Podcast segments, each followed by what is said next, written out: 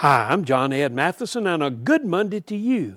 A man made reservations at a motel and wanted to bring his dog, but he wasn't sure if the motel owner would allow that. He wrote and said, Could I bring my dog? I'll be responsible for any damages. The motel owner wrote the man back and said, Sure, bring your dog. Dogs stand high with me in this motel.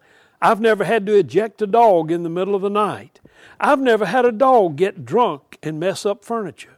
I've never had a dog set the bed on fire or burn a hole in the rug with a cigarette.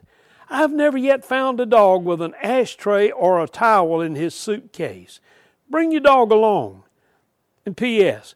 You come along too if your dog will vouch for you. And let me suggest don't let your dog's conduct be more acceptable than your conduct.